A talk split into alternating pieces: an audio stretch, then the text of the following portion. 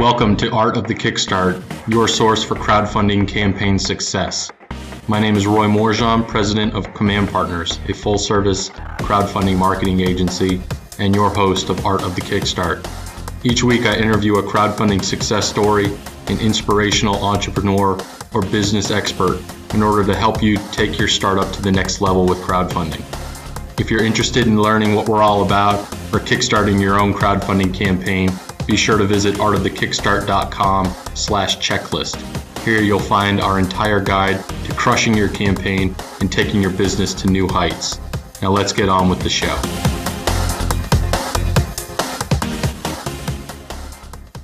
Welcome to another edition of Art of the Kickstart. Today I am grateful uh, to have with me a guest that has done three successful Kickstarter campaigns, uh, Viktor with the Forever Spin product. Viktor, I appreciate you joining us. Hello, Roy. I'm happy to be here and I'm excited to be speaking with you. Absolutely. So three successful crowdfunding campaigns. What uh your your most recent success has done over 700,000 Canadian with almost 5,000 backers. Give us an idea of what Forever Spin is. Forever Spin is essentially a luxury metal spinning top collection. So for anyone that's ever seen Inception, the main character Dominic Cobb who's played by Leonardo DiCaprio, he has a metal spinning top, and it's also the same metal spinning top that you would experience in your childhood, that you may remember from your past childhood. But essentially, we've we've made that, we've redesigned it, we created a collection of over 15 different metals and finishes, and we've brought that to the world through Kickstarter. And we've rediscovered and redefined the world's oldest toy. Yeah, that is awesome. I remember growing up as a kid, you know, I think everybody had, you know, a spinning top. Maybe, maybe I'm dating myself, but back in the 80s, you know, growing up, I think, you know, it was just that toy that everyone had. Yeah, absolutely. And, and it was the inspiration for us coming to Kickstarter and creating it is that I have two partners and actually all of us, we realized that the very first toy that we ever had recollection of playing with, this is the very first toy that we had in a memory was a wooden spinning top and in doing so, we just decided to bring bring that back and really bring something that's tactile, bring the experience of feeling something and playing with something back. And we're very happy with the project and its success. Absolutely. You guys have had great success. You mentioned you have a couple partners. How did that partnership come together? My two partners, they're much older than I am. I actually worked with one of them in one of my previous jobs we set out, we decided to quit our jobs, and I was actually a student at the time, but we were looking to start a company. Um, we had a few projects, a few passion projects that we wanted to launch, and we quickly realized that we didn't have the capital required to sustain that. So in, in doing so and evaluating our options, we came across Kickstarter as, as a way to fund our current projects at the time. And in doing so, we, we re- really wanted to create something that's special at the same time, something with very high quality, something that would be adored and something that would really improve the lives of anyone that we ship it to. And in doing so, we created Forever Spin. And just from there on, it, it was great success and we've never looked back. Oh, that's great. Give me some insight into you said you found Kickstarter. I mean, what was that initial search like for those people that are, you know, very new to crowdfunding because it is such a, a, new phenomenon, a new opportunity for them. You know, what did that search look like? What what drew you into to crowdfunding? So absolutely. This was about 2013 and, and we were working on a software startup. We were working with a few technologies and a few programs that we had initially wanted to write. And as I said, we were running out of funding to really sustain the project and to market it as best as we could. And in doing so, we went to seek all, all the different alternatives that were available for access to capital, for access to funding, and, and going through that, this is when Kickstarter became very popular. Came across Kickstarter and, and the platform itself, the method and, and the idea, the concept was very, very interesting to us. And we started to investigate more, um, we actually backed a few projects on Kickstarter in 2013. I remember backing a few projects of, of my own. And with that, we were just very mesmerized by the platform and, and the potential to succeed, the capacity for success and access to funding. And we just launched a project. And so the story goes. That's impressive. Give me uh, some insights into some of the mistakes you guys have made, you know, with your first, second, maybe third pro- project. Definitely, I, I have a lot of experience in that. And as time passes, we are also effectively improving our strategy and our approach, our campaign with every subsequent campaign that we do launch. So giving you a bit of history, the first campaign that we did for forever spin it launched in February of 2014, which is about two years ago. Now that campaign, we actually just kind of threw it up on Kickstarter and, and luckily it was picked up by some press. It was picked up by some news outlets, by bloggers, and we got a lot of attention there just on the merit of our items, but based on the quality that we brought to the table. And, and really, individuals enjoyed a lot. But in our subsequent campaigns, um, there's a lot that we could have done for press. There's some fulfillment issues that we've had, but as time passes, you'll you'll understand more and more about the whole process, about creating a project, about shipping it. And now that as time has passed, and this is our third campaign coming to a close, we've gotten these valuable insights. We keep pushing our process, keep pushing our logistics structure to really the limits of what can be achieved for a company like this, for a product company.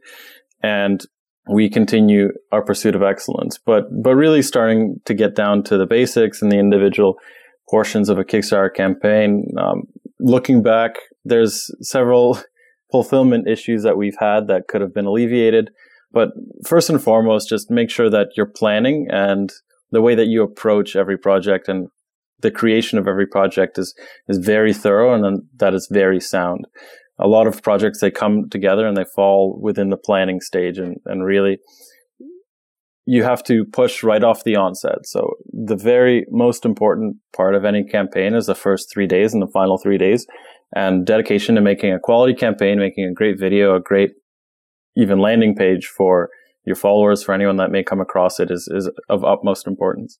Absolutely. I couldn't agree more in terms of the, the critical nature of that first, you know, 48 to 72 hours absolutely being critical. You mentioned that you got some press on that first campaign. Did you guys do any outreach or effort there in terms of garnering that or did it happen naturally?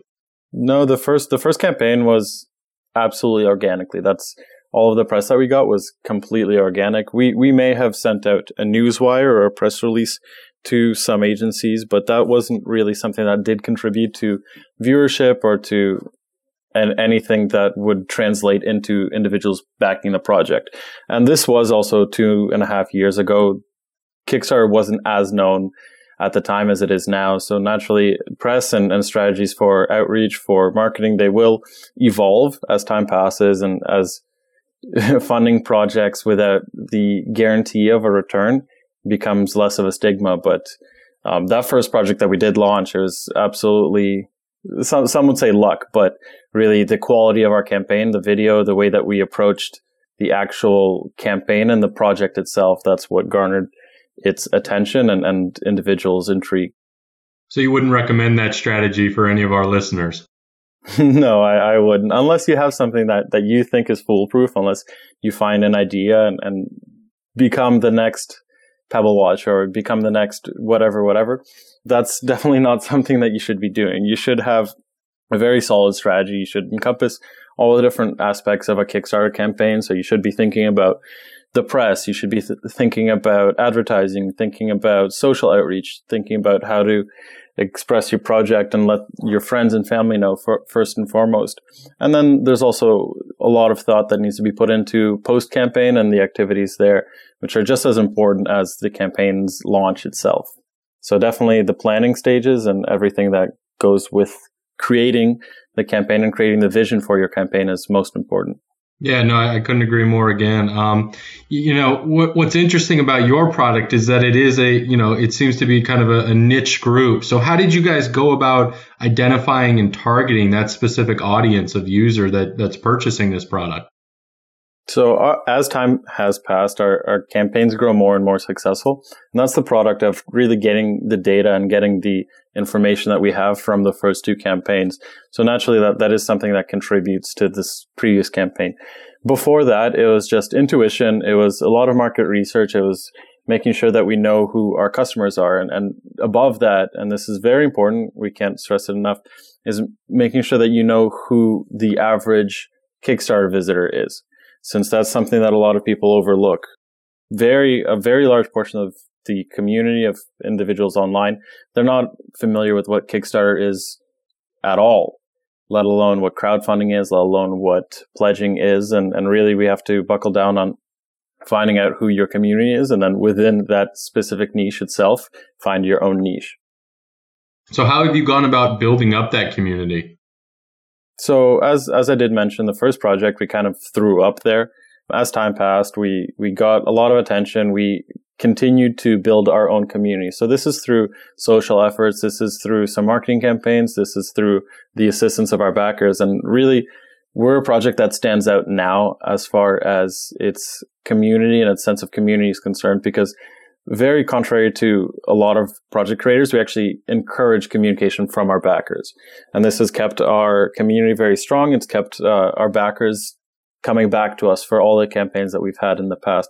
So essentially, when you have a community centric approach, um, you'll always get that boost for the first several days, right? And, and organically that traffic for the first few days, it's going to swing your momentum. It's going to get you more visibility on Kickstarter. It's going to get you more visibility online. That's a very big part of the strategy. Agreed. What types of marketing tactics or techniques and strategies did you guys implement on this campaign to make it so successful?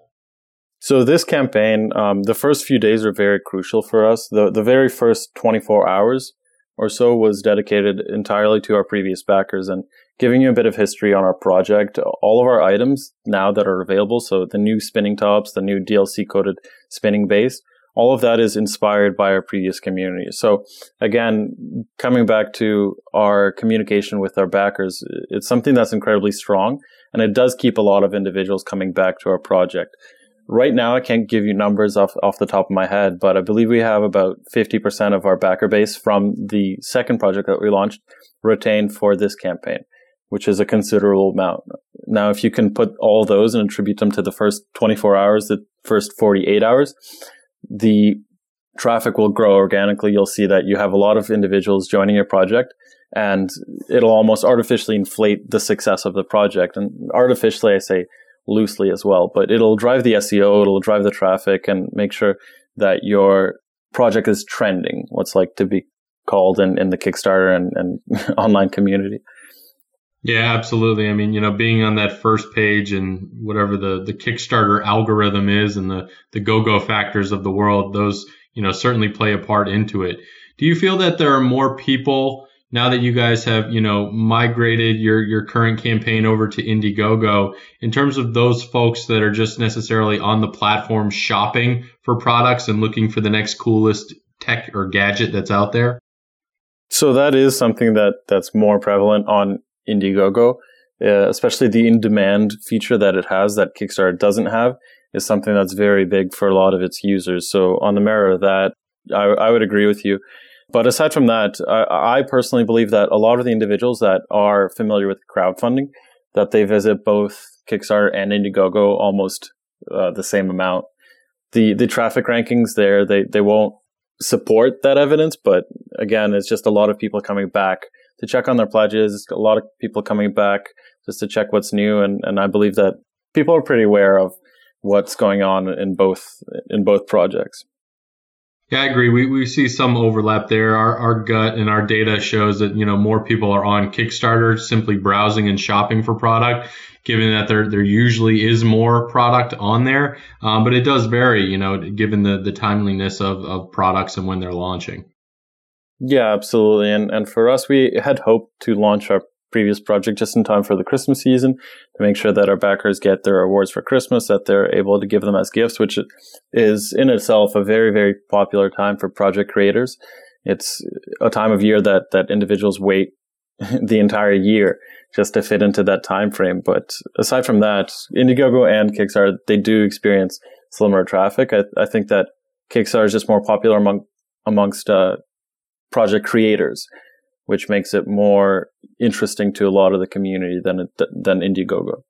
Yeah, absolutely. We we see a lot of the the maker community out there seeing what's next, what's being innovated, uh, and you know really what what products you know can be made next or what can be made better. You know, you you touched on you know the, the your community that you've built, and over half of them have come back to your campaign and pledged. Do you feel that that's you know more of a trend that you're going to launch future projects and products on Kickstarter in the future because of the trust that you've now built with them and the fact that you're taking their their feedback from you and actually building it into the product or the campaign? Yeah, that, that is something that we, we do look forward to. That's something that we anticipate. And give, giving you more background. So we, we have launched three campaigns. The first campaign was Forever Spin. It, it was just, I guess, self-titled. And the second campaign was Forever Spin 2.0, in which we increased the size of our spinning tops. It was requested by our backers that a lot of our backers found the first iteration of spinning tops a bit too small for them to spin comfortably. So we went back, we redesigned it, we redefined the proportions specifically for them. And again, we got similar numbers where a very large part of our community came back. They joined us again for that project. And the items that have now joined our collection are again inspired by our backers. Aside from that, it's also very important to know and to understand that a lot of individuals are very particular with where they visit online and how they approach their shopping, how they approach their, for instance, their buzz on tech, right? So a lot of people are exclusively comfortable with Kickstarter. Some people aren't comfortable at all with using their credit card to shop online. And it's just a community that, that we feel that we can best communicate with and best interact with through Kickstarter. So that's why you see us coming back, launching a second campaign, launching a third campaign. And uh, we do hope to continue expanding our collection of metals, continue perfecting the spinning top and bringing it back for the whole world to see. And Kickstarter is a very big part of that. Oh, that's great. So is that the future and that's that's where you guys are headed next then? There's there are a lot of things going on. We we do constantly look for different metals for different variations of spinning tops and again, a lot of them are requested by our backers. It's something that we're very happy to do. So some of the new tops we're looking for creating a top out of obsidian, creating a top out of tantalum, out of uh, platinum, both plated and solid platinum, if one can allow and one is interested in. But aside from that, there are a few other projects that we're working on within Kickstarter. And as far as Forever Spin is concerned, we're also looking to get our collection into different schools. Right now, we're focusing on a lot of different schools in Canada, and this is something that we're very, very excited about, something that we're very proud of. And essentially, what our collection, our collection is called the Mini Metal Museum or the Metal Museum. And it's called that on the basis of our metal spinning tops educational properties. So from what I can imagine, you've never held solid tungsten in your hand or solid titanium in your hand at the same time. And that's true for children that are much younger than you and I, especially, right?